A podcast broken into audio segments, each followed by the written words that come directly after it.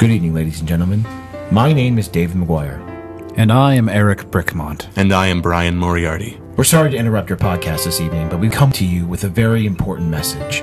Are you tired of hearing the squeaking of our chairs? Are you tired of hearing a distant echo in the background?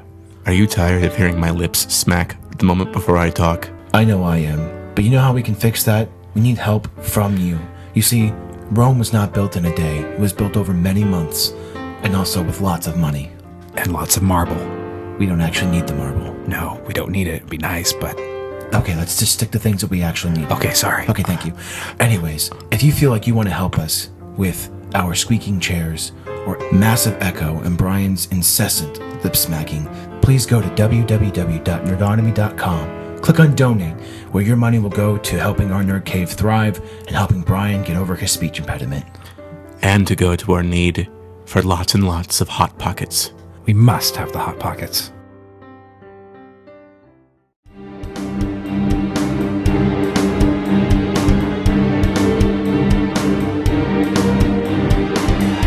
You're listening to Nerds on Film with Bryan Moriarty, David McGuire, Sarah Ashley, and Kevin Sartorius. Welcome to Nerds on Film, everybody. I'm Sean Moriarty, Nerdonomy editor and occasional guest host. We're about to get into part two of the Mo Bro Supes show, where Bryan and I finish talking about Superman at length. But before that, we're going to have another Nerds on the Street segment. Bryan, Eric, Sarah, Kevin, and Dave were all at the premiere of Man of Steel on Friday at midnight. They got a chance to interview people before and after, so sit back and enjoy. Welcome to another episode of Nerds on the Street, folks. This is Bryan Moriarty. We are live in the theater, an hour and a half to the 1201 showing of Man of Steel. Uh, I'm super excited right now, Eric. How are you feeling? Uh, I too am very excited, although you've left out the other key important thing that will happen in approximately an hour and a half. Oh, of course, that's right. So, in an hour and a half, it also is Mr. Brickmont's birthday. In Vulcan years, I am 128. Kevin, can you do the Kermit the Frog? Yay! Ladies and gentlemen, it's going to be Eric Brickmont's birthday! Yay! There you have it. Now, I do think this is kind of funny because when we went and saw Star Trek Into Darkness, you were dressed as Commander Riker. And tonight, I'm actually in a Superman, somewhat Superman costume, and you are not. It's true. You are distinctly Supermanish. Uh, it- it's not the muscle suit, but it's close. It's very close. Your, your natural muscular-like physique is seeping through. Eric, I never knew you thought of me that way. Don't worry, I don't. That was me. That was me being nice. Fucking thanks. really appreciate that. Uh, to my left here is an, are my Nerds on Film co-host, Mr. Kevin Su Su Sutorius. I am, I am Sutorius. Thank you very much. Sir, how you feeling tonight? Um, apart from slight stomach pain, I am very, very, very excited. I even went to Hot Topic and bought the Man of Steel T-shirt just for this occasion. That is awesome. Now, my shirt is homemade, kind of, from an old embroidered Superman logo and a nice, tight fitting long blue shirt. Yeah, we'll post pictures of it. Let me ask you this Kevin was unique in that he got to see the 7 p.m. showing of Man of Steel. Now, spoiler free, folks, please. Kevin, now that you're going to see this in 3D, what is, what is your mindset right now? This is the type of movie that they would not shortchange the post-conversion 3D since it wasn't shot that way. So I'm very excited uh, to see how Weta Digital, uh, who did the visual effects for the movie, is going to play around with Superman flying and beating people up and things getting destroyed. I'm very much so looking forward to seeing that in another dimension. Awesome. Now, for me, I gotta say, favorite on-screen Superman is Christopher Reeve. I'm very open to Henry Cavill, but I'm very curious. Who is your favorite Superman? Um, I am I'm in the minority here. Uh, Brandon Routh. I really like Superman Returns. I thought he was an excellent uh, Clark Kent and a very good Superman. You know, I don't disagree with you. He's not my favorite because I think Reeve was he set the template and Routh was playing off the template, but he did a very honorable job in the process. All right, you'll be hearing us interview numerous audience members. I would just like to say that my favorite Superman, of course, is Khan Noonien Singh. Uh, of course, that is a ge- genetically engineered Superman from the Star Trek universe, but I just had to throw it out there. Just because it's your birthday doesn't mean you be a jackass. Wait, it doesn't? Nope. Pretty sure it does. Nope. Yes, it is. Nerds in the Street would not be complete without the other film nerds. So, Sarah Ashley, say what's up. Sup, sluts? David McGuire. Hi, how are you? are you are, are, are you comfortable? I hope so. I am.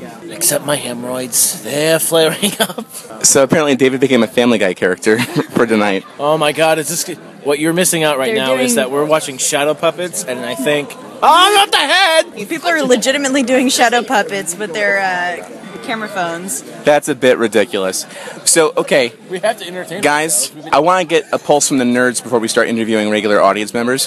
What is in your mindset right now? I am very nervous. Why? I have felt uh, a little cheated this summer. I mean, don't get me wrong. I enjoyed. This is ridiculous. I, I enjoyed Star Trek. I enjoyed the shit out of Fast, Fast and the Furious. But I just felt like a lot of the big, epic summer blockbusters. I never walked away thinking like, "Oh my god, like that was a great movie," or, or you know, I feel somewhat different. And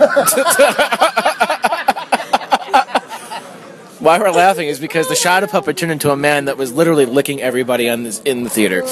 Um, but I just feel like there was a lot of hype of this movie, and I'm hoping that it lives up to that. I mean, based upon what I've seen in the trailers, it's supposed to be a very epic and very character-driven movie. I hope it stays that way. I hope I don't feel like I walk out of the theater going like I feel like we got cheated, or I feel like they didn't go as far as they should have gone, or that they held back or held their punches. Um, I trust Nolan, and I hope that he provides us a good movie. I'm sure it's going to be a great action movie. I just hope that it's not a forgettable action movie. I can understand that. I felt a little disappointed by some of the uh, earlier summer movies as well. like Iron Man 3. I'm, I'm trying to go into this with as few expectations as possible because I feel like a lot of Superman fans have been cockblocked. Maybe is, is the is the word I want to use because they've been waiting for a really really good Superman movie, and a lot of people were disappointed by Superman Returns. I personally was not, but It was the best nap I ever had. yeah, I mean, I feel like Superman. I feel like we haven't seen a good Superman movie since Reeves, and I even think then like we can top that. And no offense to Reeves, I mean he did a great job, but I feel like now we're in an era where like Superman hero, like superheroes can be no longer just just the gimmick. They can be something with character. Yeah. And I'm hoping that this is what I think that's what um, Singer tried to do last time, but it just it just it fell short because it was too much of an homage. Here, I hope Snyder takes this and actually does something with it. ladies and gentlemen, one of our friends is now doing. Sh-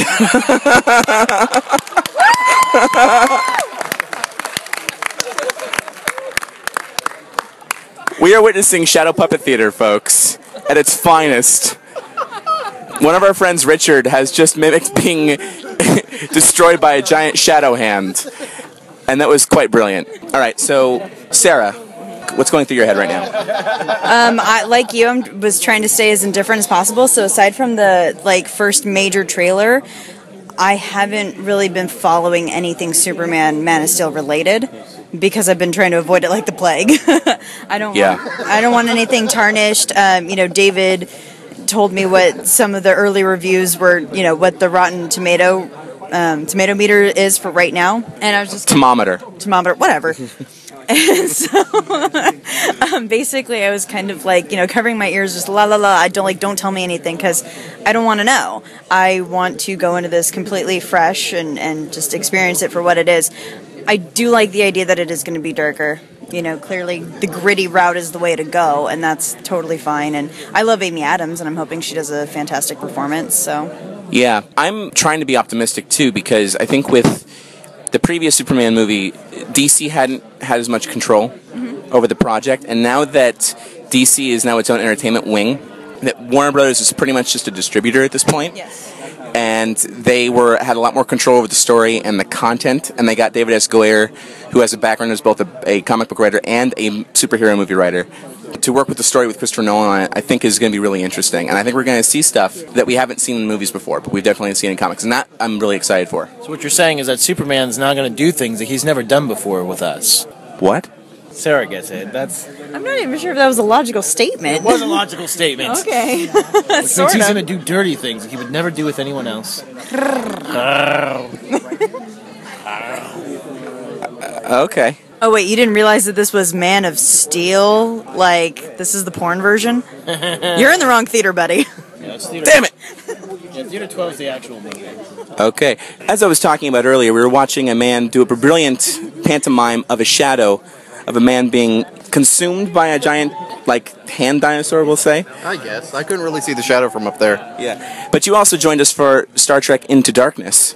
So, uh, for those who may not remember, what's your name, sir? Uh, my name is Richard. Richard, good to see you again. Good to see you too.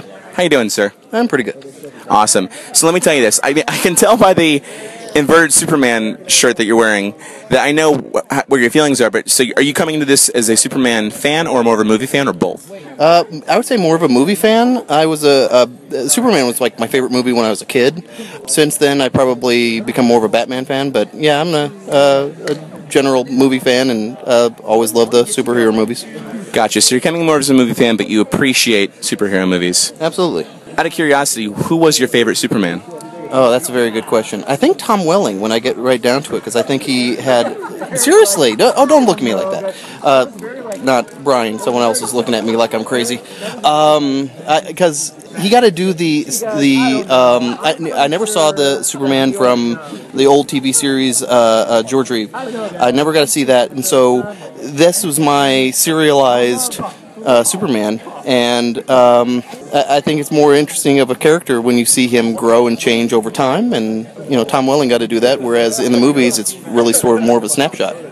Yeah, it's true. With Superman on film, we've rarely gotten a chance to really see full development of the character.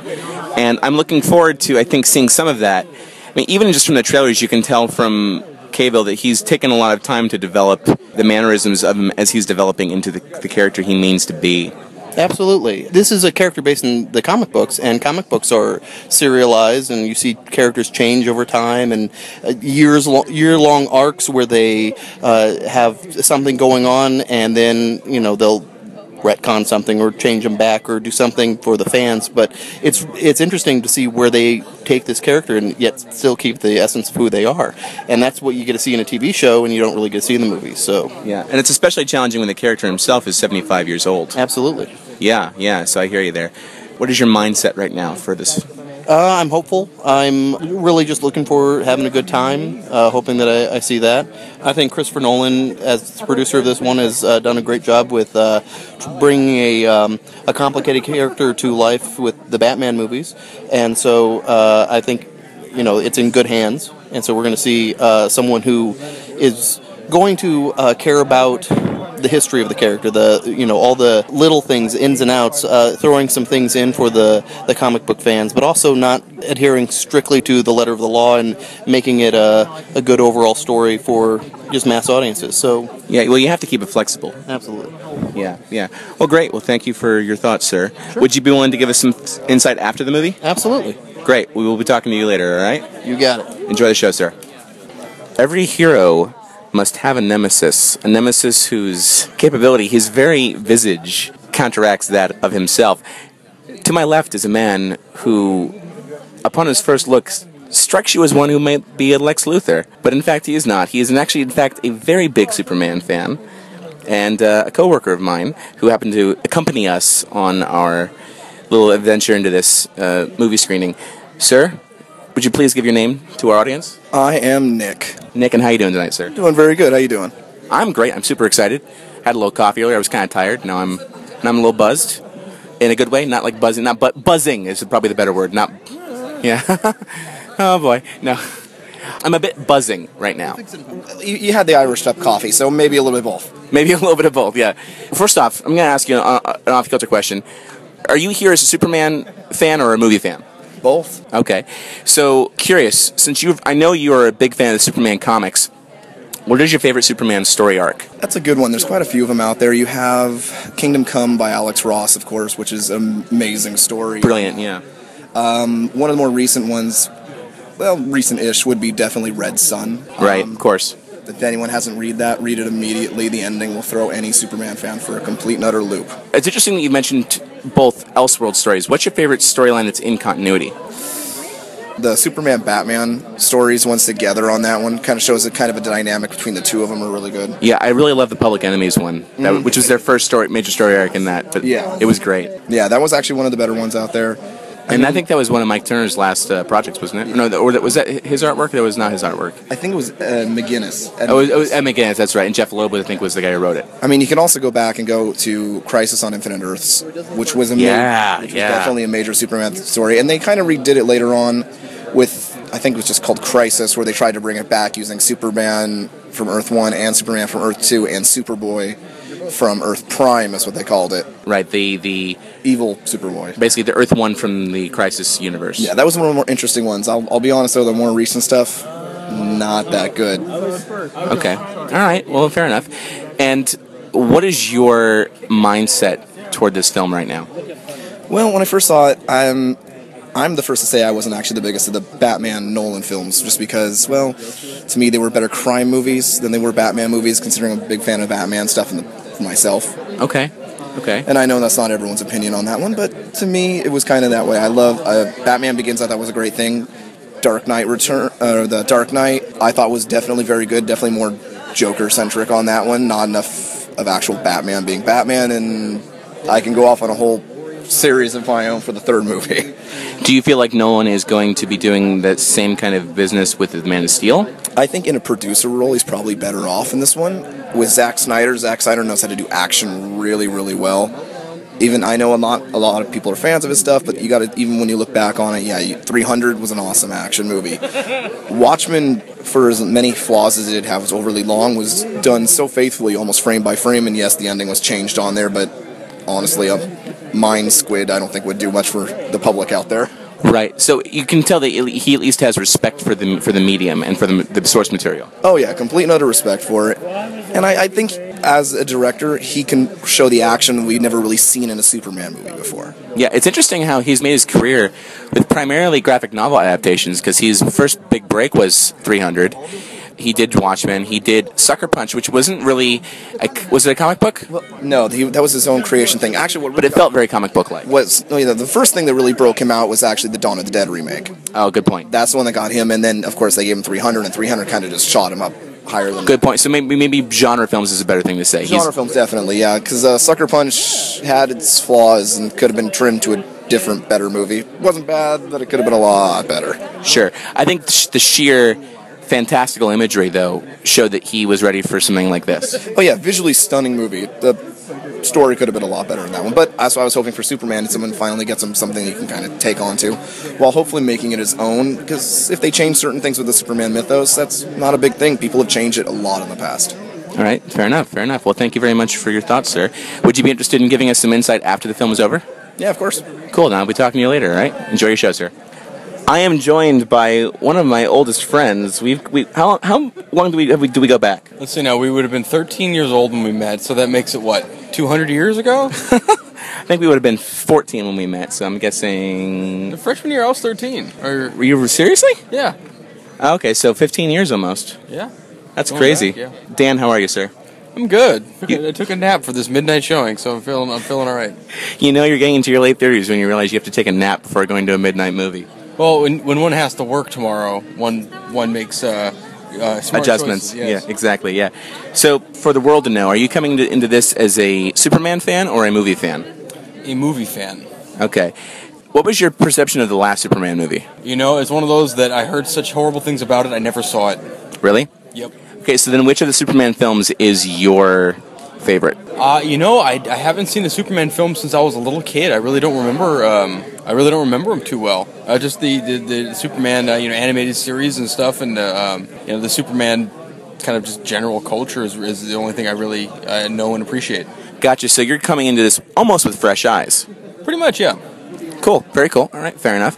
Would you say that the animated series was was a was a favorite of yours? It was Of what you remember? It was definitely something that was on my, my general rotation on the uh, Saturday morning cartoons. Yeah. Okay. Uh, what would you say then are your expectations of this coming in? The previews made it seem like this is going to be a movie to appeal to not just Superman fans, but just people who appreciate good cinema in general.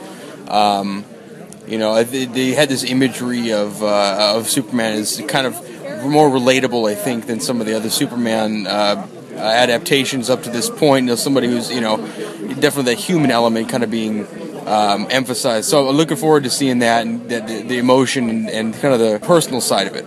Yeah, a far more human version of Superman. Yeah. I can agree with that. Great. Anything else you'd like to share, sir? Uh, no, I'm looking forward to it. I think it's going to be a good show. I know you're probably going to have to head out of here because of work in the morning, but would you like us to get your insights after the movie? Sure. Cool, great. Well, we'll be talking to you soon then, all right? Excellent. All right, cool. Thank you, sir. Enjoy the show. All right, we are joined by uh, a fellow comic books nerd here. And, sir, would you state your name for our audience? Hi, I'm Young. Young, how you doing tonight, sir? Pretty good. Good. Did you get plenty of sleep for tonight? Nope, that's what the Coke is for right now. Gotcha, gotcha. Okay, so are you coming into this as a Superman fan or a movie fan? Comics fan. As a comics fan. Ooh, that's a good answer. We haven't gotten it yet tonight. So, who's your favorite comic book character this far? This far, it's got to be Green Lantern, Iron Man. I can't really decide. Okay. Okay. Yeah. What was your opinion of the last Superman movie? Terrible. Superman versus an island. Okay, fair enough. That being said, then, if you didn't care for the last one, uh, what was your favorite version of Superman? Um, strangely enough, it was probably the Christopher Reeve uh, Superman versus uh, whatever the Nuclear Man, the Atomic Man. I, I Nuclear Man, really? Yes. Interesting. Interesting. I, I think you're the first person I know who actually preferred that movie. Yeah, you you had the because when you watch it younger, you get this rose-colored lenses about how good the movie actually is. So, like, I saw Phantom Menace when I was young, so I have this version of Star Wars in my head where it's all the new Star Wars, not the old Star Wars. I don't, I don't know if that makes sense. Like everything's better when you're younger, so Gotcha. it stays with you. It, it, it's better. No, I, I hear you. How old were you when uh, you saw Quest for Peace? Uh, Superman 4. How old were you when you saw Superman 4? Um, eight, nine. Okay, fair enough. Fair enough. You know what scene stuck in my head? It's that the one where Superman's hair is hanging, and they're, they, they're it's showing how much structural integrity Superman's hair has, and there's the weight hanging on it. Yeah. that was the one they stole to make uh, Nuclear Man. Right. Yeah, it is interesting. Uh, That I'm sure this opinion is not shared by anyone out there in the world. That that's no, that's cool though. We want to get all opinions. Uh-huh. We want to get all sides of it. Uh huh. Uh huh. Being that you're not a big Superman fan, Mm-hmm. but you're more of a comic book fan, uh, what would you say is, is your expectation going into this tonight? It's actually pretty high right now. You get hype. You get sucked into that hype. The trailers have progressively gotten better. It looks it's more it's more action packed compared to the last one, which is good. And there's a more serious tone, which definitely makes it seem like a much better movie than the the last one with Brandon Routh and uh, Bryan Singer directing. Cool. Would you be interested in us getting some insight from you after the movie has been completed? Oh yeah, go ahead. Great, great. All right. Well, we look forward to talking to you after the show. All right. Young, anything else you want to say? Um, make better movies, DC. Green Lantern was not good enough. More Sinestro. I can agree with you on that one. It was a bit of a disappointment. All right. Well, sir, you enjoy the show. We'll talk to you later. Thank you. Alrighty, folks. Eric Brickmont back here at Nerds on the Street segment with the uh, lovely, wonderful Man of Steel premiere. Of course, there is one particular person in this audience that you all know, you all love, who is probably the biggest Superman nut that I have ever known. And, uh, you know, Bryan, because obviously I'm talking about Bryan, if you haven't figured it out by now. Uh, I've always wondered what is it about said Man of Steel that uh, fascinates you so very much?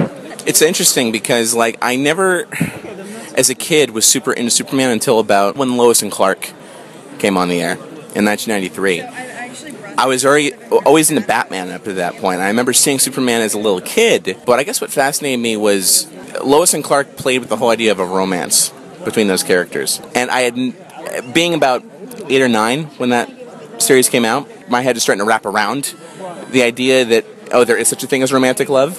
To see this character struggle with that, struggle with finding that was fascinating. As as as I got older, I always felt like he got more interesting. He had all these powers, and he's essentially a demigod. Somebody would argue he's just a full god, and yet he makes a choice to help mankind.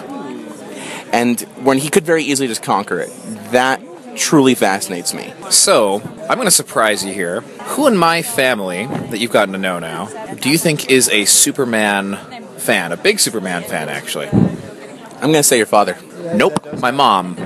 Really? And my mom has always loved Superman, loved it for a long time. And when Lois and Clark came out, my dad would videotape it for her uh, every week. And she has the whole series on VHS, which they still occasionally watch from time to time. No kidding. Well, I love it because there's a uh, channel called um, oh, I can't remember it, but there's a there's a, a cable station now that has reruns of Lois and Clark that they show on, on Sunday nights, which was always when I watch them on Sunday nights, um, I get nostalgic for being a little kid again.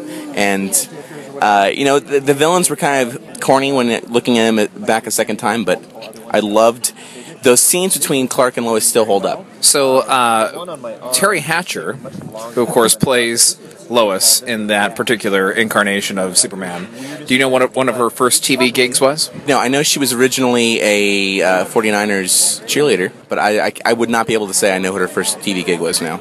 Star Trek: The Next Generation. No kidding. She played a, uh, I believe it was a lieutenant, and she uh, ended up uh, having a bit of a romance with kind of a rogue, kind of um, drifter type alien who who ended up aboard the uh, the Enterprise. Our paths cross yet again, sir.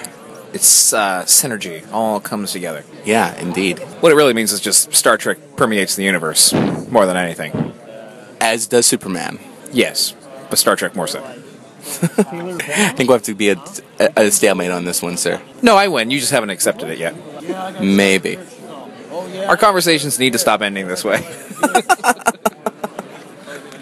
So when I see another man in a Superman shirt, I have to ask if he's a hardcore Superman fan, and the answer is a big yes here, right? Uh, hopefully. Yeah. What's your name, sir? Andy. Andy, how you doing tonight? Good. How you doing? I'm doing great. Thanks for asking. Uh, so you're coming into this as a movie fan or a Superman fan? Uh, definitely more Superman than movie fan.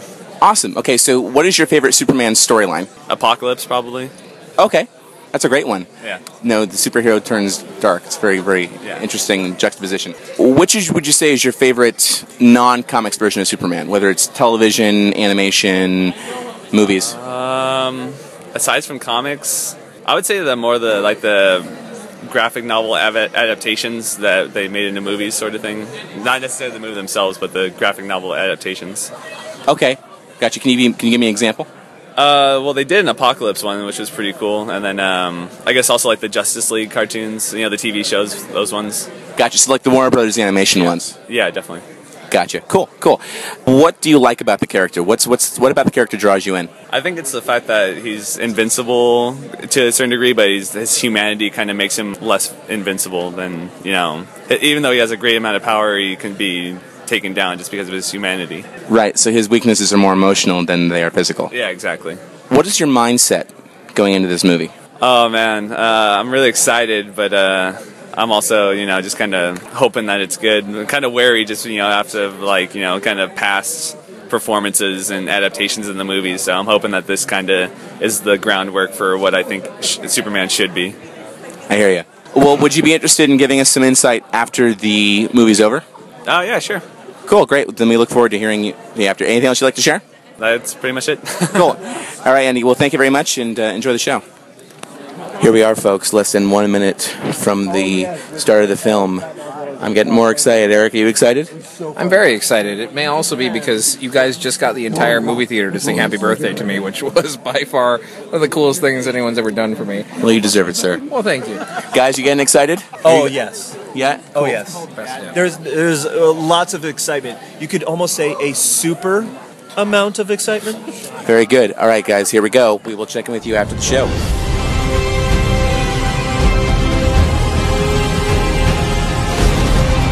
So we're here after the end of Man of Steel. It's about 2:45 in the morning. We're all tired, and we've definitely got some very mixed opinions about the movie. Nick, you happen to be in the circle with us. Do you are you ready to to offer your opinions on the film? Amazing action, light on the character, and kind of change things around completely on certain things, especially with the Clark Kent kind of thing. Um, I don't know if it's uh, true to the character, in my opinion. Fully, I should say. Okay. If they were to make a sequel, would you see it? Oh yeah, probably. I'm not gonna give something a chance. I'm not saying it was a bad movie. I'm not saying I didn't enjoy parts of it. I'm just, I don't know. It, I, it was different than I would, uh, thought it was gonna be. Okay. Well, thank you, sir. Richard, do you do you have your statement ready? I'm not entirely sure. Um, it was the, the term action orgy comes to mind. Like that, it felt like there was just too much going on action wise. I and usually I love a good, you know, just crazy movie, but this one felt over the top. It, it feels like I don't know. I'm wondering if if Nolan is, you know, thinking he has to go bigger every movie, and that like takes away from somehow the story. You know, oh, last movie I was going to nuke a city, so this one I've got to. I don't know. It's without spoiling anything. It, it it just felt almost too over the top, and then you can't. You, you don't get a, a feel for it. You don't get a, a, a feel for the story, for the human aspects of it. Okay. Were there any parts that you felt were good other than the other than just because you're saying there's a bunch of action there, but did you find that there were any good character elements in it? Um, I really liked Lois in this one. I felt that she was a good, strong character. I actually sort of appreciated what they did with her and uh, Superman's relationship, um, her discoveries and things like that. I thought that was um, a unique pull for it, and it, it makes a lot of sense. I have no problem with you know what they've done. So I yeah, that was one of my favorite parts was watching her really be a good investigator and being fearless and being strong and help and yeah, basically just be a good character. Cool. Well, thank you for sharing your opinion, sir. So we're back here with Andy, who we talked to right before the movie. So Andy, first impressions. Awesome. Awesome. Okay. Well, what did you like about it? Uh, I don't know where to begin. Everything. Uh, mostly just Henry Cavill as Superman is perfect. Okay. I'm, I'm getting a lot of mixed opinions. So, um, was there anything in the movie that maybe you disagreed with? Um, it, I mean, I guess the, the whole Krypton thing felt very alien, a little too alien to me, but as in like Ridley Scott Alien. Yeah, Yeah, I agree with that. Yeah, a little, a little kind of hokey almost, but uh, yeah, it, it, it's supposed to be alien, so I guess it works, but it was still a little too much for me. All right. Well, cool. Anything else? No, uh, I can't wait to see it another twelve times. Cool. Tomorrow. All right, great. Well, thank you, sir. It just so happens we run into my buddy Tariq, who we saw at the Star Trek opening. Uh, sir, good to see you. Good to see you too, man. How you doing? I am completely blown away. Okay. Yeah. So, tell us why. Um, I just saw the Man of Steel uh, premiere 12:15, and I have to say it was great. It really was a cinematic story of Superman recreated. I felt like perfectly. Cool. Very cool. What was your favorite part? Without trying to give too much away, of course. Oh, my favorite part would actually give the whole thing away. Um, oh, okay, fair enough. But what did you feel was the strongest element of the movie?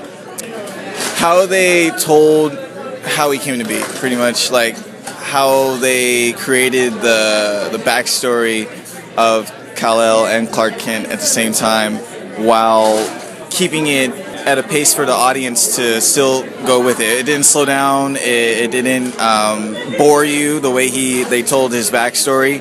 It kept you interested. Yeah, definitely. I kind of like that it was not unlike Batman Begins, a non-linear origin of the character.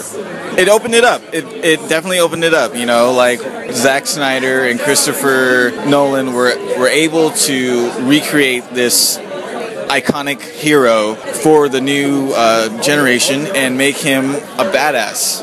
Yeah, I agree. I think that there there are some issues with I have with the film, but I think at its core, Yeah. they got the essence of Superman. They definitely did, and they kept him human. At the Yeah. same time, even even if he is an alien, they kept him human and relatable. You know, most people aren't able to relate to Superman because he's an alien, but they were able to make him. You felt, you know, at certain parts, you felt his pain. Great. Well, sir, I think you said all you need to say. So it was good to see you, Dude, Great. awesome. All right, and uh, have a good night. You too. All right, thank you. Yeah. Well, unfortunately, Young looks like he took off, so I think this is going to conclude our Nerds on the Street segment. Please share your opinions of what you thought of Man of Steel. Uh, you can get us through the nerds at nerdonomy.com or follow us on Twitter at nerdonomy. Last time on Nerds on Film, the Moriarty brothers joined forces and they talked about Superman. So, Superman 2. Superman 2 was uh, not as popular of a movie, uh, and of course, was not directed by Richard Donner, even though it was and wasn't. There was actually two directors. It was Richard Donner and Richard Lester, and all seemed Yep. well for for our heroes in red and blue. And then, of course, things got pretty awkward. I think film I- was. Do we do we even I feel like we have to talk about it, but I don't want to talk about it. It's like when you're sitting in a psychologist's couch and they're like, "Tell me about the worst thing that ever happened to you." It's just describe it. Get ready for the dark times, folks, and the epic conclusion of the Mo Bros Supes Show. All right. I like that. as Okay, the that's what we're doing? I like that. I, I like that pause. All right. So what, what, what, do we- what do we do now? Um, then we got to Superman three, and uh, God, um, Let's first and foremost, let's let's start off by talking about what this movie didn't need. Richard Pryor number one. Richard Pryor number one, who just so happens to be uh, like a street criminal who miraculously learns how to be a computer hacker genius the first time he puts his hands on a computer. because he took a computer correspondence course or something like that. No, I don't remember that at all. Actually, I just He did. remember that He did. He, He was- acted like the dumbest man alive, but No. he was some sort of computer genius. No, no, no. What, what ended up happening? So he was a guy who was on welfare, which is offensive. Number one, outright, Yeah. because you're enforcing a racial stereotype. And then he takes a uh, at the recommendation, I think, of the uh, unemployment department, takes a class to increase his job skills. So he takes a job on the computer, and through that, getting a job working at, I believe it was whatever organization he was building the computer for, discovers that he is was a dormant computer genius who just needed his channel basically to use his power. And then if you're right, then he makes this device that Superman gets caught in between and he ends up basically tries to synthesize kryptonite and, and ends up creating a, an evil Superman and a good Superman. And the other thing is that and it's so it's it's It's so convoluted in the first minute of you explaining it. yeah, right, right, and and not, on top of that, they also just said, "Oh, well, you know what? We're not going to have Lois Lane in this movie. She's in it for like I know. She in the very beginning, in the first ten minutes, she's like, "Oh, I'm going on assignment somewhere. Bye, bye, bye." yeah, and, and Margot it. Kidder is in it, but she's in it for like one scene. Yeah. And so it- the whole movie takes place in Smallville with Superman Yeah, rekindling with Lana Lang. with Lana Lang, his high school girlfriend, played by Annette O'Toole, who would eventually reprise, uh, which eventually would play Superman's mother in Smallville later on. Yes. In the 2000s. Nerd points. Yeah, thank you. Ten nerd points. And then you also find out that Lana Lang has a kid. So it, there's this whole awkward thing where Superman's like a pseudo, like he's the boyfriend of her Yeah. mom, and I know. of his mom, and just like it's just it's a really awkward movie, very It's awkward so movie. awkward. and it's a pretty much a Bizarro film without there being Bizarro. It seemed like they took so many steps back with the special effects, with that fight with the two Supermans in the, in the dump, where they both fight each other. It looks so like they were trying to do slow motion without doing slow motion and just like slowly punching each other. And the throws looked terrible when they were throwing each other across. Yeah, because you it could was tell the they were on actor, wires. pretty much. So let's let's look at the stats of this movie for a second, because where did this movie go wrong? All right, first of all, still produced by the Salkinds, okay, Mhm. still directed by Richard Lester. Yes. Script is where I want. I, I probably want to blame this on. Let's see. Script was written by L- David Newman and Leslie Newman. Do you know what they also wrote? What? They they did drafts of Superman. They did drafts of Superman two, but they were given pretty much full carte blanche to do Superman three. And here's the funny thing. You know what they also wrote? What? It's a bird. It's a plane. It's Superman. The 1966 Oh. Superman musical on Broadway. Yes. Way less injuries than the new Spider Man musical. well, that one was much more like Batman, where it was the, uh, deliberate parodying of Superman to the point where like they had a rope behind him for flying, and they, they didn't even try to hide it. Like it was very blatantly it was uh, the rope. And it opened and closed very quickly, didn't it? Kind of. I mean, it actually had some pretty big people behind it. It was first done in 1966 on Broadway. Then it was there was a 1975 ABC TV special of it. But you know who directed it? Uh, Harold Prince. And Harold Huh. Prince Harold Prince would eventually go on to do like Phantom of the Opera. Yeah. And do uh, I believe he did Les Miserables too. Uh, so Yep. he he's a really really good director. But sometimes you just you know you you get a shit for a script. Kind of sad. I I'm always quicker to blame the writer than I am, or or the studio, um, than I am to blame a director for a film failing because the director can tell a story, but sometimes if the story you have to tell isn't all that great, y- you can be the best director in the world and you can't save that movie. You know? Yeah, but then why continue? Why even go? Why? Because you're contractually obligated to? Why not Pretty much, people yeah. just leave? Yeah, they were under contract. I mean, Yeah, I, I know right. Reeve was under contract. They weren't going to not make a Superman movie. You know? I know. And that was his only because he beca- it's the curse. He has to keep doing. At least he recognized he has to keep doing Superman movies for a little while. Yeah, I mean, I don't know how much more you want to say about Superman 3, but I'm ready to move on at this point. I know. There's nothing else to say. Doesn't Lex Luthor show up at the very end? Let's see. No, uh, Lois Lane and Perry White make an appearance at the end, but Lex Luthor is nowhere to be found in this movie. No. Okay, that's the only one without him in it. Pretty much, yeah. And that's how you can tell how terrible it is. There is another villain, villainous multimillionaire played by Robert Vaughn. ah, Uh, that's right, Robert. That's so stupid. They basically Ross- just got a guy that was like a stand-in for Lex Luthor. Pretty much, yeah. His name's Ross Webster is the character's name, but he's trying to conquer the world's coffee supply. Fuck. I mean, I understand we all like. I mean, we all like coffee, but seriously, like that's Yeah. how you're going to take over the world? Coffee? Because I Yes, guarantee if they we said, all need it. Because you know, if, if everyone was told coffee is you know twenty dollars a pound for like Folgers, I would I'm riot in the streets. I, would, just start looting and burning people's houses down. I don't think it's that addictive of a drug. I think people say, um, I'll just have tea. Seriously, like I don't think it's that hard, or or Uh-uh. I'll, I'll have a soda. Nope. You know, Coming coming from a hardcore coffee addict, I would riot and I would burn people's houses down. I've said it here- twice now, now. here's what I find really interesting. Okay, this is according to the Wikipedia article. There actually, this is really really interesting because and you'll you'll know why because when we get to Kevin Smith and his involvement with Superman, it'll all start to make sense. The producer Ilya Salkind originally wrote a treatment for Superman three that involved Brainiac, Mister Mxyzptlk, and Supergirl, but Warner Brothers didn't like it. The treatment was released 2007 online. Uh, the That sounds like a Joel Schumacher Superman movie. the Mr. Mxyzptlk portrayed in the outlines uh, varies from the good and humored comic counterpart and uses his abilities to seriously harm. Uh, Dudley Moore was the top choice to play Mr. Mxyzptlk. Meanwhile, in the same treatment, Brainiac was from Colu, who of course is the planet where Brainiac is from, and had discovered Supergirl in the same way that Superman had was found by the Kents. Brainiac is portrayed as a surrogate father to Supergirl and eventually fell in love with his daughter, with air quotes, who did not reciprocate his feelings as she had fallen in love with Superman. That is a twisted, incestuous tale that they Oh were my. God. Yeah, because of course. I really want to see it now, though. Do you? Do you? Well, I, mean, you I re- you read can- that. You can read it, I'm sure, but fuck, man, that's like Oedipus on Krypton. I know it's like you know, you know what you know what Superman's missing is some good old fashioned Greek tragedy family banging.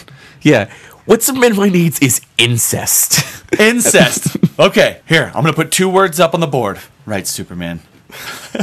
Writes incest. Now I know what you're thinking, but seriously, this needs to happen. It needs to happen. Like I need to drive a rusty nail through my foot. I'm sorry. Yeah, I know. Yeah, that's true. it's it doesn't need to happen, and thankfully, so Warner Brothers didn't. So what probably happened was they said, "Well, fine, we'll, we'll just hire someone who's written the scripts before," and they went, "Okay, well, this is better than nothing," you know. And what year was Superman for? Superman Quest four, for the Quest for Peace. the Quest for oh, Peace. Oh, sorry, the Quest for Peace. That's right. The Quest for Peace. Well, first of all, Superman 3 was 83, the year of your Yep. birth, might I add. Mm-hmm. And Superman 4, The Quest for Peace, was 1987. Yeah, now keep in mind, this was the one where Lester was like, I'm out. Sorry. And I saw what you guys did last time, and I'm not having any part of it. Yeah. And it was directed this time by Sidney J. Furie. And I don't know that name at all, and probably because that movie ruined this person's career. Yeah, made for a budget of only $17 million. Um, screenplay was by Mark Rosenthal and Richard Connor, based on the story by Connor Rosenthal and Christopher Reeve himself. So, um, I They let one of the actors write. That's when you know it's going downhill. Yeah. So of course, as we we- we've talked about before, this is the where Superman makes this big plea to the United Nations for nuclear disarmament, and one of the opening scenes is him taking all these nukes in and throwing them into the sun. Because that makes Yes. sense. It actually does make sense because the sun's a major nuclear reactor, so the sun will just absorb all that energy and fine. But a nefarious plot takes place where Superman, oh sorry, Superman's nemesis Lex Luthor reappears, and he has some sort of technological magic in one of these missiles that when it gets thrown- Technological magic. yeah, that uh, some hocus pocus with gears and microchips that uh, he puts into a missile, and that that's one of these nuclear warheads. And uh, when he throws it into the sun, creates the, the nuclear man, which was a very Looked 80s like Ric Flair. pretty much it did look like Ric Flair he looked like an 80s Yeah. wrestler on acid Like an Um, 80s wrestler on acid wearing shiny orange and black material. right and so with he's wristbands, feathered blonde hair, and a headband. Now, here's what's funny. He's got similar powers to Superman, except he's nuclear. And what I think is really funny about the scene is the, the key moment where Superman is thrown into doubt is what does Nuclear Man do? Does he punch him? No. Does He he, like scratches he him. scratches him with his nails. He scratches him like a cat. exactly, like a fucking house cat. Take that, Superman. and then immediately he starts doing aerobics on the moon. and one, and two, and three, and four, and jump, and oh shit. And we're back down now. Okay, one and two. Yeah, it's just unbelievable.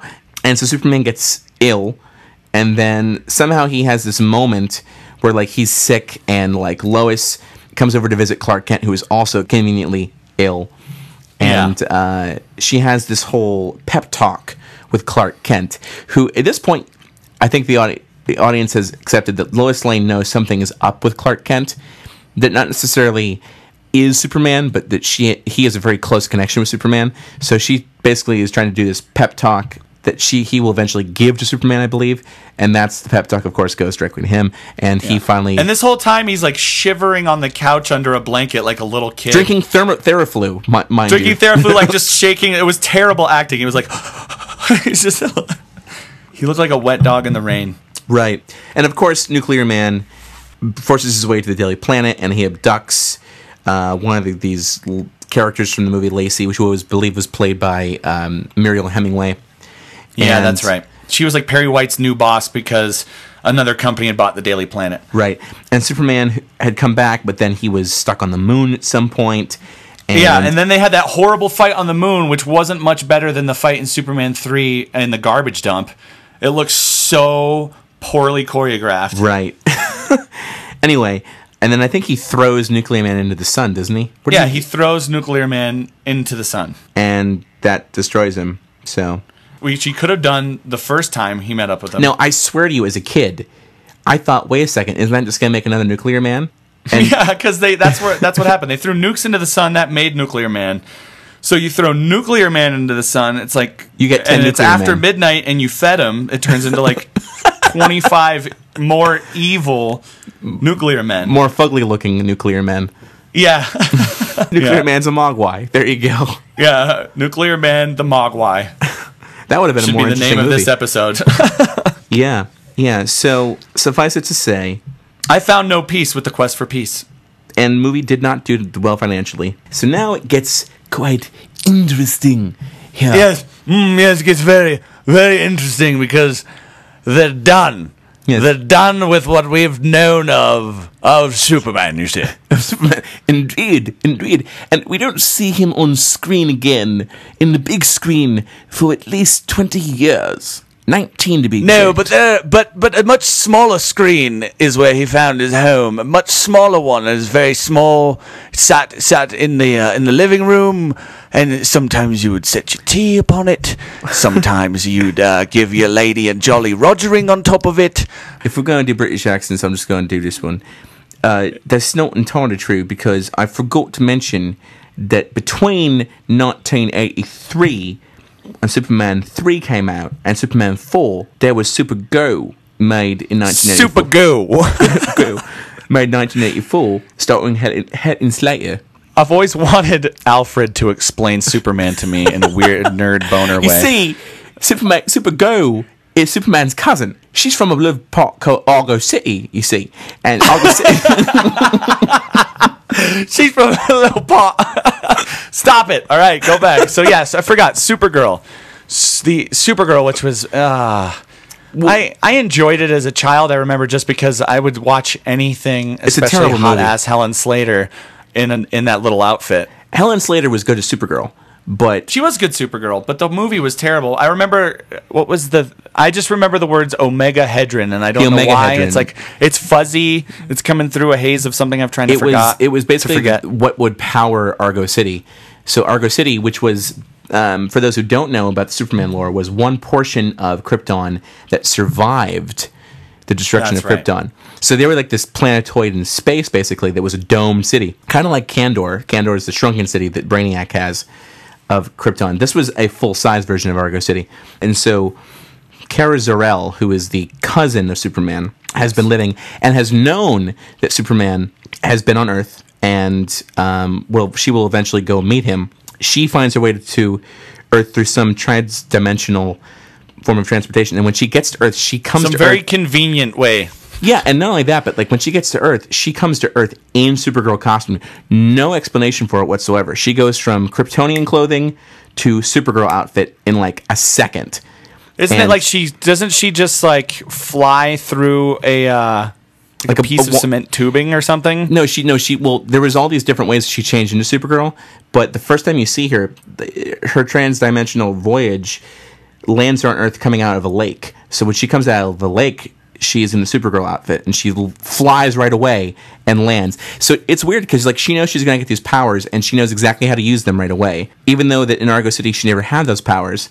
And she never had contact with Superman, so she didn't know about the outfit and everything, did he? Exactly. Well, the, the symbol Did they she? knew. Well, they knew about the symbol because they're from the same family. The S symbol, as we've established in the later Superman comic books, is not the S for Superman. It's either No. it means either hope, as they're saying it means in the new movie, or it means it's actually the symbol for the family, for the L family. Yeah. So. Um, it's like the family crest. Exactly. So she, but the color scheme, I just no fucking clue, like how that came out. Anyway, so she's on trying to find this this Omega Hedron. She assumes this other identity of Linda Lee, and she also gains another superpower. Apparently, Superman can change his hair color too. Never knew that. And of course, because they have to have somebody from Superman, who's like the who's the Jimmy- only guy Jimmy they can get from Superman? Jimmy Olsen, Marc McClure. Jimmy Olsen. Yes. Who who is one of the worst Jimmy Olsens? I and did she not goes like to college. She goes to Olsen. college, and she's friends with Lois Lane's little sister Lucy. So Yeah, it's, that's right. It's like a, sp- a really bad spin-off movie, because it is. Yeah, which is exactly what it was. And of course, Faye Dunaway is this witch character who I can't remember her, her name was Selena, and she was this witch who finds the Omega Hedron is, and apparently it amplifies her magic. And she Uh, had a female Otis. She did. she totally did. There was like Lex Luthor and Otis if they were f- if they were female. Pretty much is what they did. Except they made them all into witchcraft and gypsy like. Such a bad movie because you've also got uh, Peter O'Toole as Zaltar, who is supposed to be like Yeah. her father figure. There is Zor-El. Simon Ward plays Zor-El, uh, of course, the brother of, of Jor-El, Superman's father. So Yes. contrived movie. Tried to make a cool spin-off of it, and also made by the Salkinds. Was obviously very short-lived because it didn't probably didn't do very well in theaters because of that. So now we've really honed down on, on, on how much bad ideas the Salkinds let go through for Superman. But there was one more idea that they did they did have, which was to tell another Superman story. After Superman four, uh, Reeves had eventually said, "I'm done," and decided he was going to hang up the cape for good. But they wanted to continue to develop the character, so they eventually did end up doing Super Superboy, the TV show, and uh, Gerard Christopher, who was the the guy who they ended up being Superman uh, or Superboy in this case. They were going to cast him as Superman, and they had a whole script ready to go. And um, they eventually Warner Brothers. This is about 1993 or 1992, I think. They eventually pulled the plug. Why? Because Sean, what happened in 1993 in uh, comic books that changed everything? They killed Superman. The They death did. of Superman series in the comics. Now, those who read comics know that Superman's death is not shocking because they've actually done it before. They actually killed him off in a one episode stint where he was killed from kryptonite poisoning. But this time was special because they said they were going to keep him dead, quote unquote. They kept him dead for about a year or so, and that was that was their plan. The plan was to do Death Death Superman and then a whole world without a Superman. Not really. They did this horrible series of separate comics of which one of these people is going to be the new Superman. reign we are the Superman, competing exactly. for the Yeah. new Superman, except for Superboy, who's like, "Don't call me Superboy." Yeah, and none of them were really Superman, right? They were they were wondering which None one of these them were. were- You were supposed to try to be figuring out which one of them was, and then and then by the end it was none of them are. Right. It's this dude made of electricity, and his hair looks way way more like a douchebag's hair. Yeah, well, that's actually a later storyline, but that's okay. So Warner Brothers eventually says, "Sorry, Salkinds, you know you've done enough. I think I think we're good." And they start to develop scripts for telling the death of Superman, and that's when Superman Reborn gets rewritten as a script by Gregory Poirier, and goes to a very hokey concept of the death of Superman. And it literally, Superman Reborn involves Superman dying at the end of Doomsday, Superman, his spirit impregnating Lois Lane with a baby that quickly gestates, gets born, and grows to full form. So essentially, Superman gets reborn through Lois Lane, and Yeah, which is creepy not how as fuck. creepy as fuck. And that's that's not uh, how he was brought back in the comic books. He was in a trance that he that he was resuscitated from using his birth chamber that he came to Earth in. you said birth chamber. Well, yeah, his ship was his, with his birthing chamber. It's it's it's No, a known I'm- I'm thinking about a lady's birthing chamber. Oh, whatever. wow, wow. So sorry. Uh, they went from metaphor to literal interpretation of that, I guess, with Superman Reborn. Kevin Smith takes a look at this script in about 1996 when they're trying to get the the.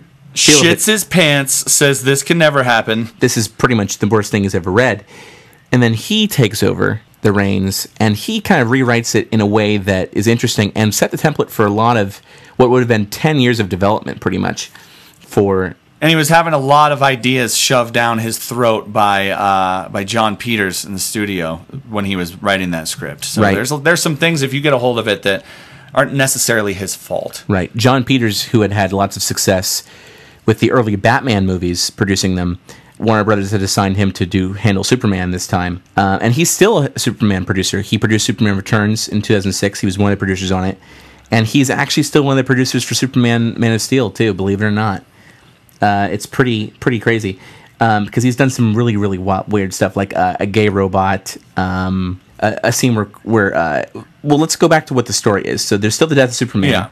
and you find out that Lois Lane has now learned Superman's identity, and they've been dating clandestinely for like a year.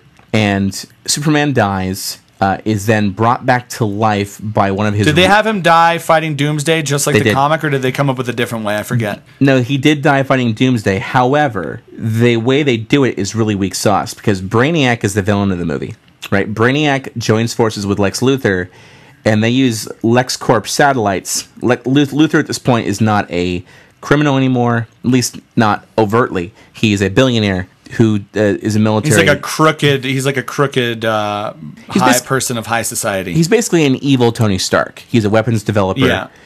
who's really just trying to build stuff to kill Superman. He's trying to find the one weapon that will kill Superman because he distrusts him innately because he's a, a, he's an alien. So Brainiac, who is the devourer of worlds, essentially, not like Galactus, but like he goes and he curates uh, different species of animals from different planets. And there's an opening scene in the movie where he kills two alien species, and then he finds out that the Kryptonian, quote unquote, he's found signs of him on Earth. And that was like the one thing he wanted. He wanted to kill the Kryptonian.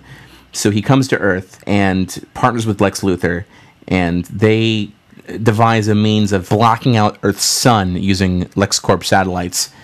And of course, we all know that Superman's powers derive from Earth's yellow sun. So Yes. with his with his powers weakened, he doesn't stand a chance against Doomsday. So he beats Doomsday, but Doomsday kills him in the process. And then Doomsday is just this creature who's wreaking havoc, who Doom, who Brainiac kills with his superior weaponry.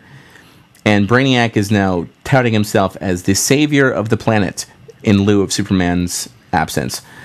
Lois Lane right away knows something is funny about this, so she and Jimmy get on it and they, they do some investigative reporting as they usually do and get themselves into trouble.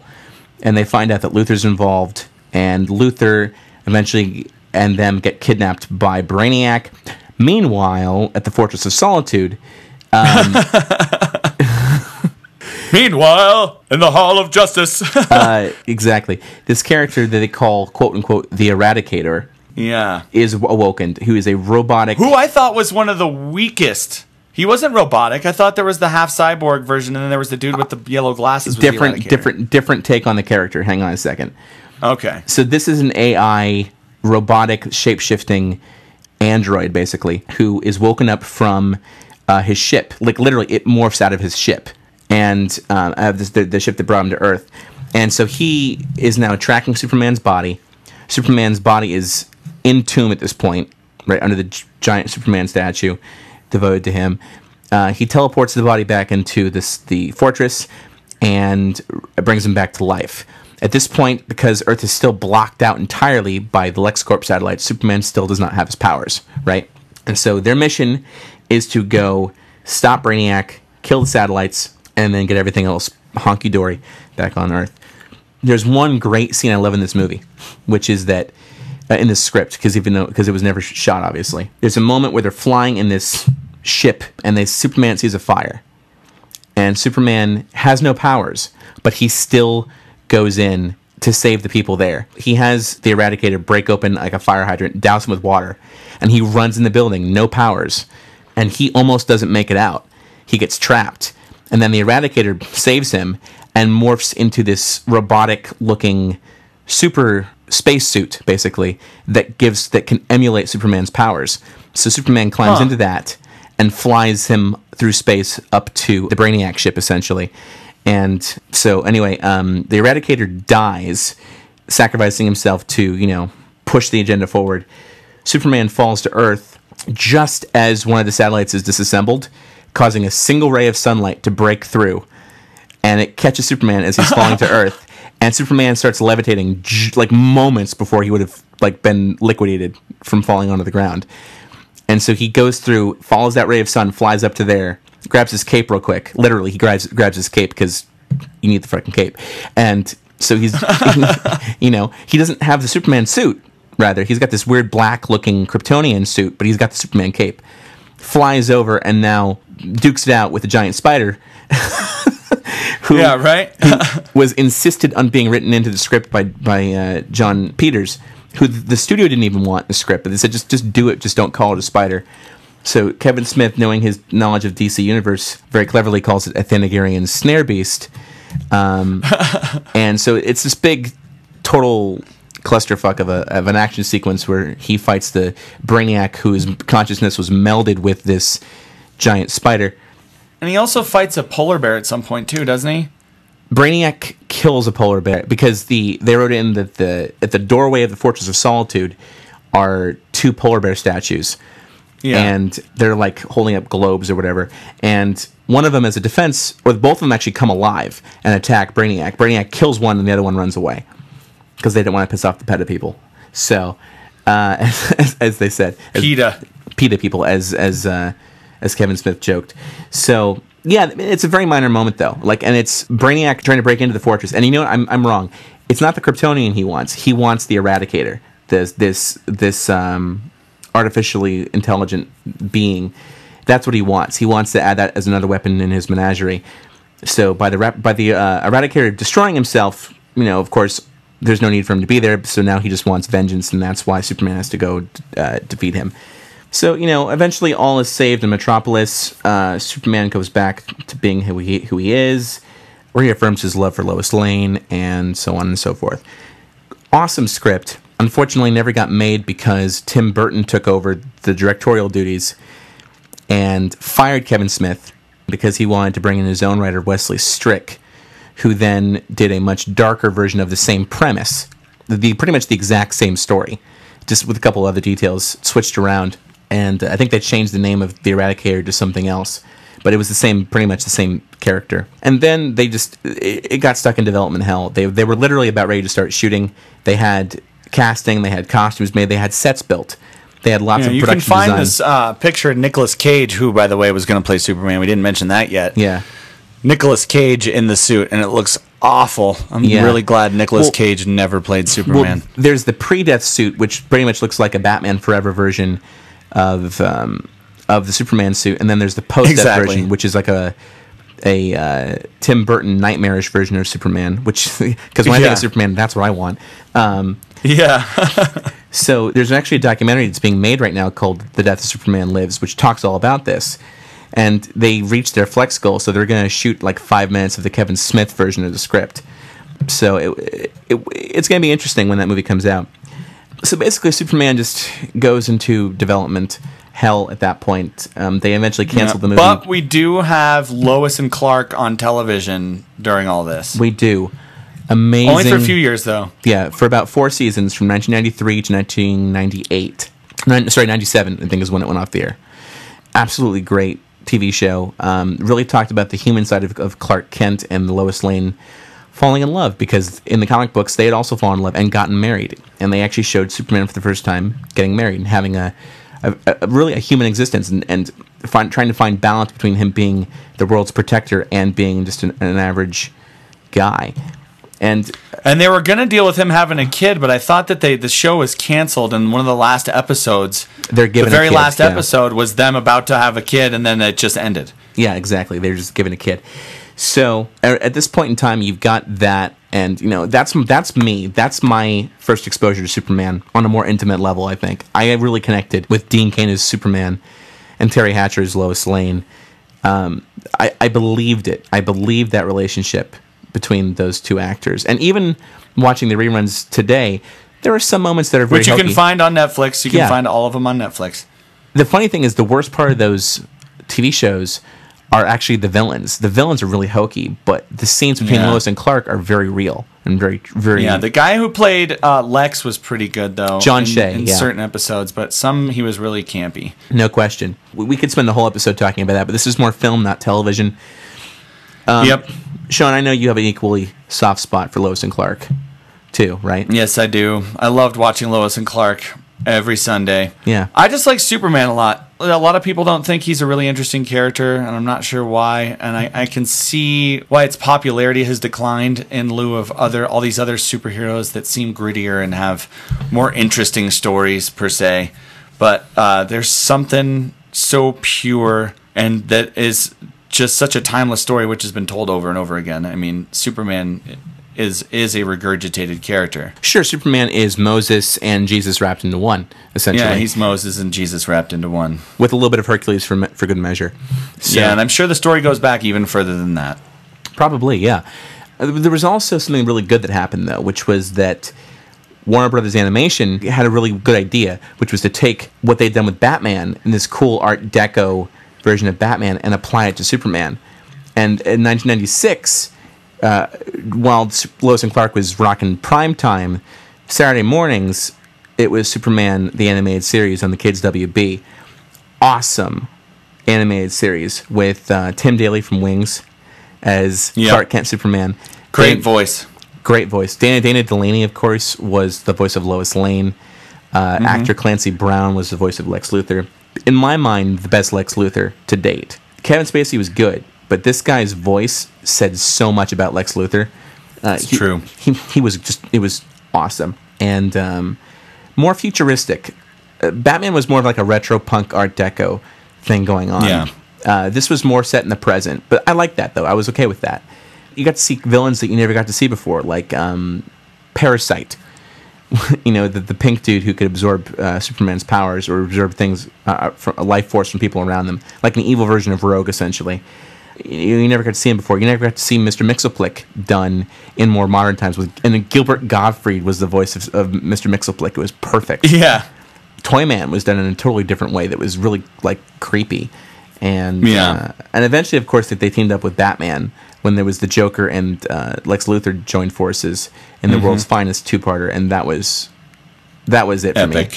That was totally epic, and that was that was a total three-hour nerdgasm for me. Even though the whole thing combined was only about ninety minutes, I think I had the Yeah. whole thing re- relive over in my head, causing the later half of the nerdgasm. So, um, uh, at this point in time, Warner Brothers is kind of lost with what to do with with Superman film. Were they even looking at scripts at this point? They're always after looking at- Superman Lives slash Superman Reborn failed, were they like, ah, let's just shelve it for a while? Superman Lives didn't officially like end, quote unquote, until 2000. Like that's when they really kind of like said, well, we're really struggling because eventually it was in two, I think in 2000 where Nicolas Cage officially said he quit the project because it was taking too much time. And I think he realized he loves Superman character. I mean, he named his kid Kal El for God's sakes. Uh, Yeah. He, but the, he realized at a certain point he would not be able to do justice to the character, so he bowed Yeah. out. Um, Thank God. Yeah, exactly. We all breathed a sigh of relief. Yes. Um, thank you, Nicolas Cage, for not butt raping Superman on film. You're right. You can now go back to having your head infested by bees. So, um, not the bees, Oh, bees, man. not the bees. Man, Um, he's done some cheesy stuff. Do you remember him in uh, in Kick Ass when he's when he's on fire? yeah, that was the most disturbing thing I've seen on film. That's the most disturbing thing you've seen No, on one film. of the most disturbing things I've seen on film. Yeah, I thought that at a certain point I was taken out of it by his cheesy acting when he's sc- screaming at her like, "Put the something in code red." no, no, no. He was singing. He was doing like a like a rock and roll kind of thing. No, no, no, no. I watched a video Oh. of of that. They put they put the subtitles down on what the script said. Oh. and he was like giving her. He was giving the girl. He was giving Hit Girl commands, but the way he was doing it and the way he was like screaming it like this. was yeah, well, he was so burning to death. awkward. Yeah, Yeah, but the choice that he made was very awkward. yeah. It was that. That was just a really disturbing scene, and that was Yeah. like, wow, this movie's really dark. Um, Yeah. So, But this isn't the Mobro Kick-Ass show, even though the show is Kick-Ass. Yeah. Then finally, I mean, Jon Peters is pretty much set on determined on making a Death of Superman movie. So they're just they're playing around with different ideas, different rewrites of the script, different directors. A, slew of different directors were approached at one point. Um, Brett Ratner um, was actually going to do it. J.J. Abrams was going to do it at one point based off of his earlier script. Man, if they if they had learned back then that they should have just had the Kevin Smith has said this before too, and I know that we basically have his cock in our mouth every time we do this podcast, but he was talking about how back in the day nobody wanted to just grab a comic book writer and have them write, and he was always like, why don't you just get somebody that writes the comics to write it. And if they had let some of these comic book, because you could have taken the Death of Superman comic, you could have taken a bunch of pieces of it, and you could have put it right on film. It because very there was so much epic yeah. shit leading up, leading up to it, of all these other heroes falling to Doomsday, trying to fight Doomsday before Right. he Superman even got to him. Right, exactly. Now they got definitely more nerdier people when they got J.J. Abrams to do a script for it, and J.J. Abrams' script was was a departure to say the least from the comic books, but it was still true to the essence of Superman. And they that got into development for a little bit, and then they pulled back. Somebody else did a version of the script. I can't remember who, but that one was in pretty avid production. Brett Ratner was going to actually direct the movie. Boo. And then I don't like Brett Ratner. I neither do I. I just Um, thought I'd just thought I'd say yeah. that out to everybody out in the world. It was either Brett Ratner or McG, one of the two. But Oh God, they should like have asking- to fight each other. That- that's they like should have to fight each other to the death. yeah, right. Star For the Wars- sake of Star, film. Star Trek style. Yeah, with uh, the Dun, Vulcan. If Exactly. I don't kill you, McG, they will kill us both. Exactly. So one, one of them was going to be directing. I can't remember which one it was. But then the funny thing happened was Warner Brothers said, "Well, you know, we're really, we're going to shoot this movie in Australia. Why? It's an American character. Well, because it's cheaper, and that's cool. Yeah. And and they keep saying, "Well, Superman's an American character. We got to shoot him in America." Blah blah blah. And it's like, and they basically eventually just kind of cut to the chase and said, "Well, why are you so opposed to this?" And it turns out that the director, whichever one of them was, has a crippling fear of planes and did not want to fly to Australia. And that's the only way you can get to Australia. You can't sail to Australia from the United States. It would take you like two years to get there. So Yeah. they're like, well, all right. So we're done here. Um, finally, rumor gets around that they're lo- they're in the market for a director, and Bryan Singer, who has always loved Superman and was in absolute love with the Richard Donner movies, pitches his idea for Superman, uh, totally different than what we had seen before. Um, not not completely different than what we'd seen before. No, in fact, he was exactly basically saying, "I'm going to go back to what worked and try to make something in the same universe." but a complete departure from where they were going with the death of Superman. And therein, Yes. of course, leads us to 2006's Superman Returns, a love letter to the Richard Donner Superman. So much so that they even reused John Williams' brilliant score, which Yes. we, we which we didn't even talk about. Brilliant score. Um, I still have it on my workout playlist for the I gym. still get chills when I hear da da da da da da da da. I know it makes you just want to jump out the window, and I, I'm pretty sure some people have listening to that song. Probably, sad. Probably. yeah, I've always said that when I die, I want my body thrown out of a plane in a Superman costume.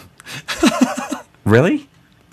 Yeah, that way it just and so that it lands somewhere in like a neighborhood, so kids are just playing, and then all of a sudden this body in a Superman costume just goes splat right in front of them on the ground, and they're like, "Oh my god, Superman's dead!"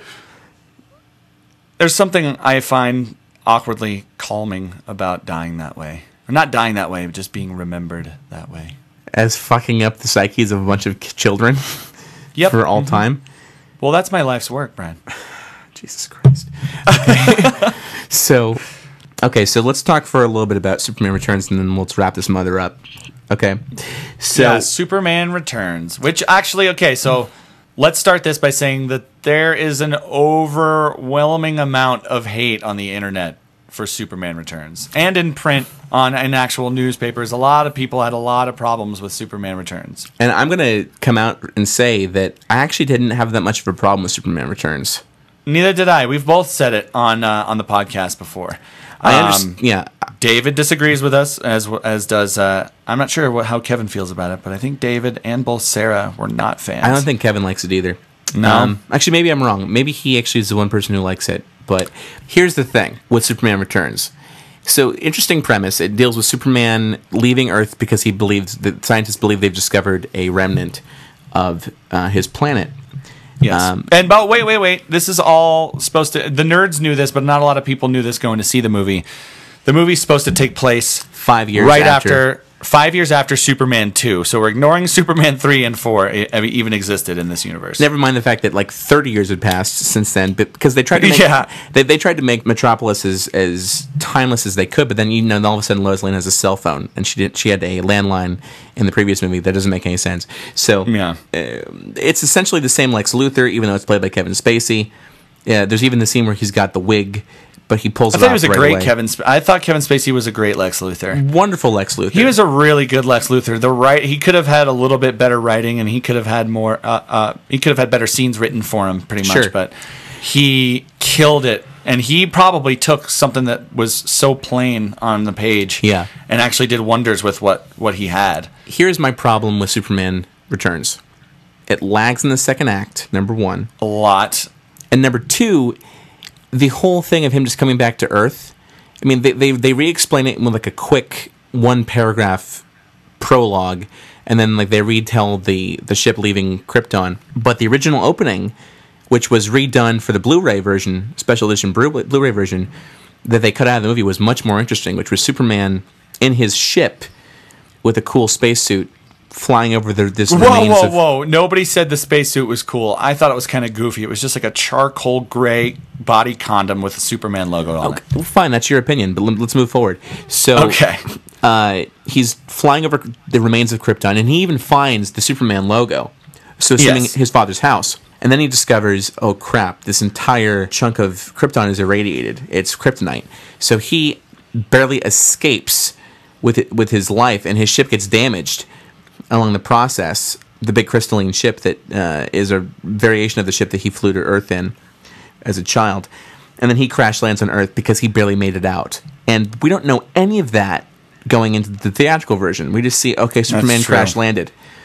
I And- probably would have liked the costume more if they would had explained it better at the very beginning. And they cut out another pivotal scene that was in the novelization and the script for Superman, but they didn't put into the final movie, which is that Yeah. it was a fucking decoy. Luthor knew it was kryptonite and basically paid off the scientists to say it was Krypton so that Superman could go and basically kill him in the process. That was a Yeah. a, a pivotal detail that was left out of the movie.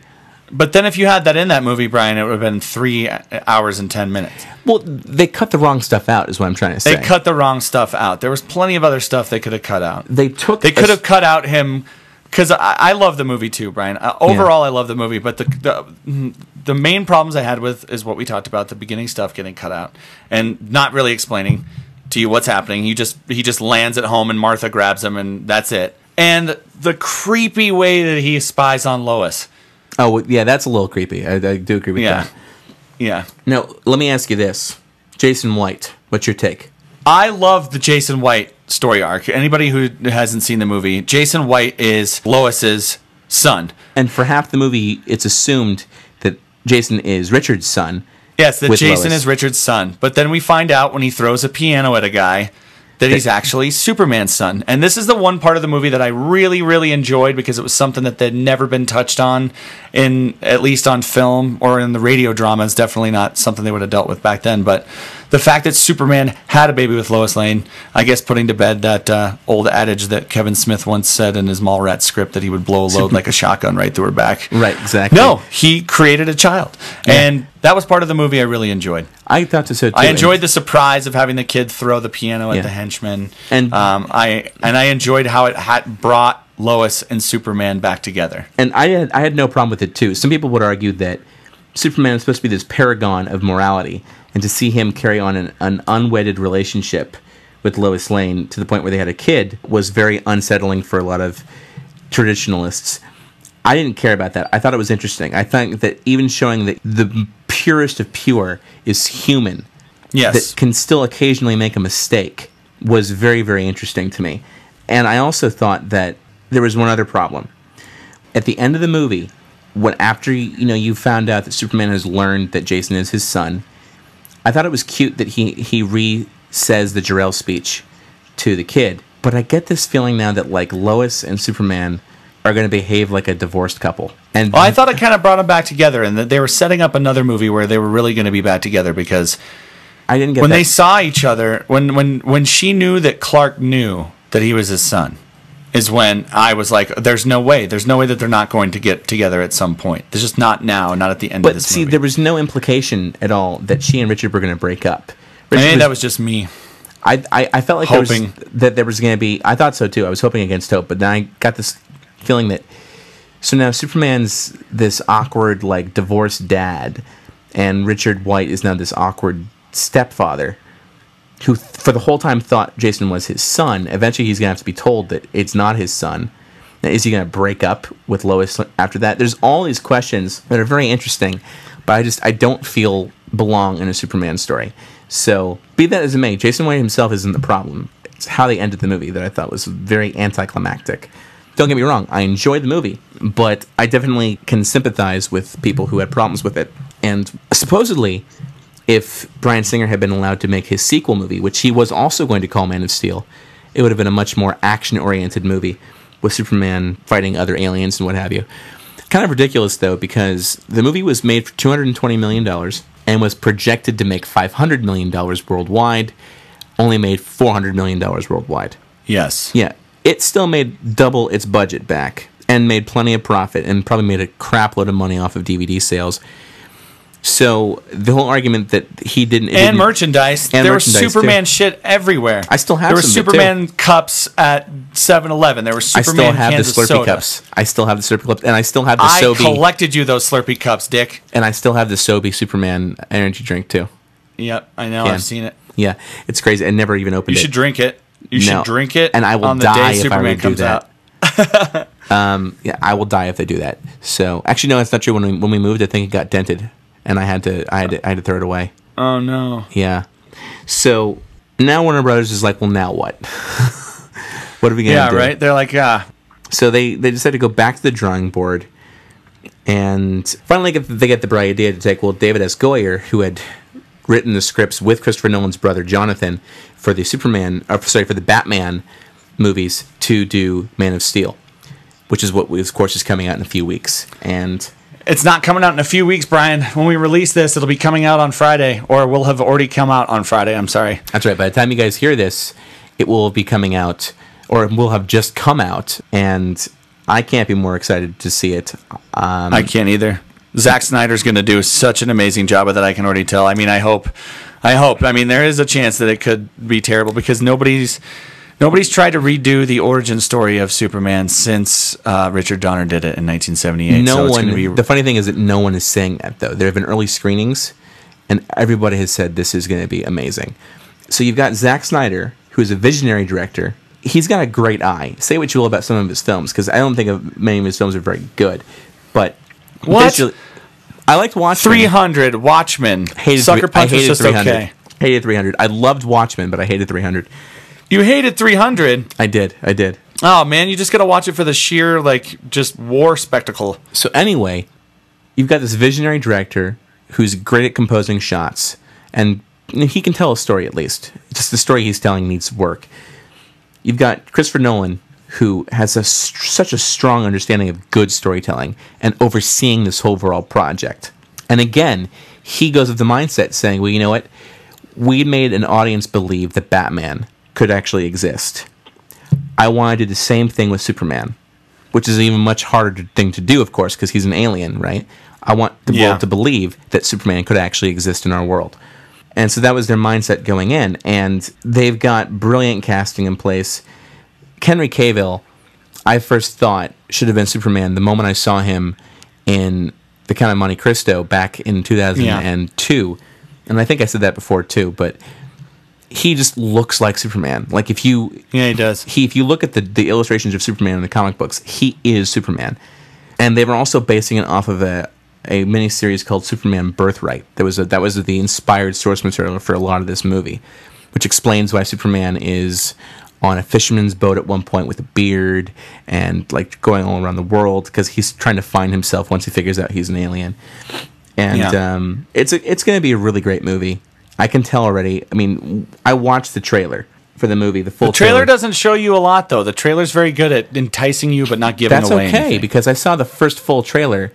No, that's the that's what it's that's what a trailer's supposed to be like. Is what I'm saying. Yeah. is that there's it's supposed to tease you, but not give away too much, like a lot of other trailers do. Sure.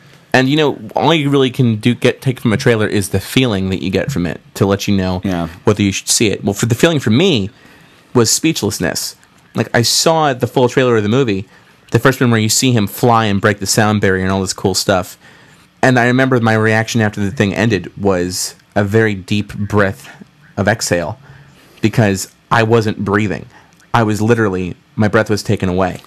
And if the trailer can do that, the movie's going to be awesome. And, and yes, it is. Now, granted, So if everybody, anybody out there's already seen it, let us know what you think. Hit us up on our Facebook page and let us know. Say it was awesome, or Yeah. tell us I didn't really like it. Sean, of course, you know, being brothers, we know that we Superman is a big, deep bond for the two of us. So, I'm I've really enjoyed talking about Superman with you. I really enjoyed listening to you talk about Superman. Yeah, I did a lot of talking, yes, but a you know- lot. You did mo- you did all of the talking. I appreciate it.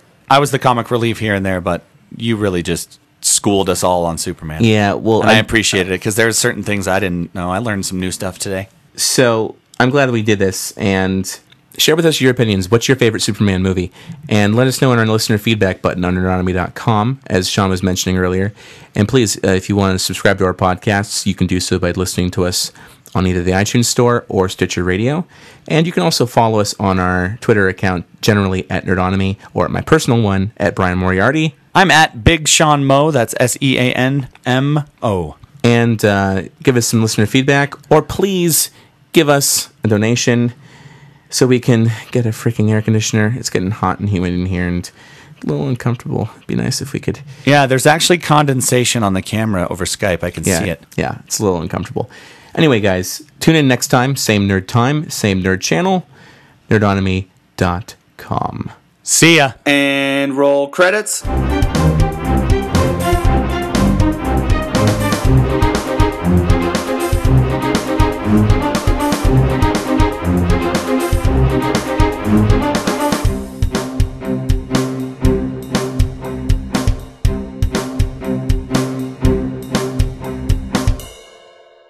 And now, movie quotes you should not say during sex.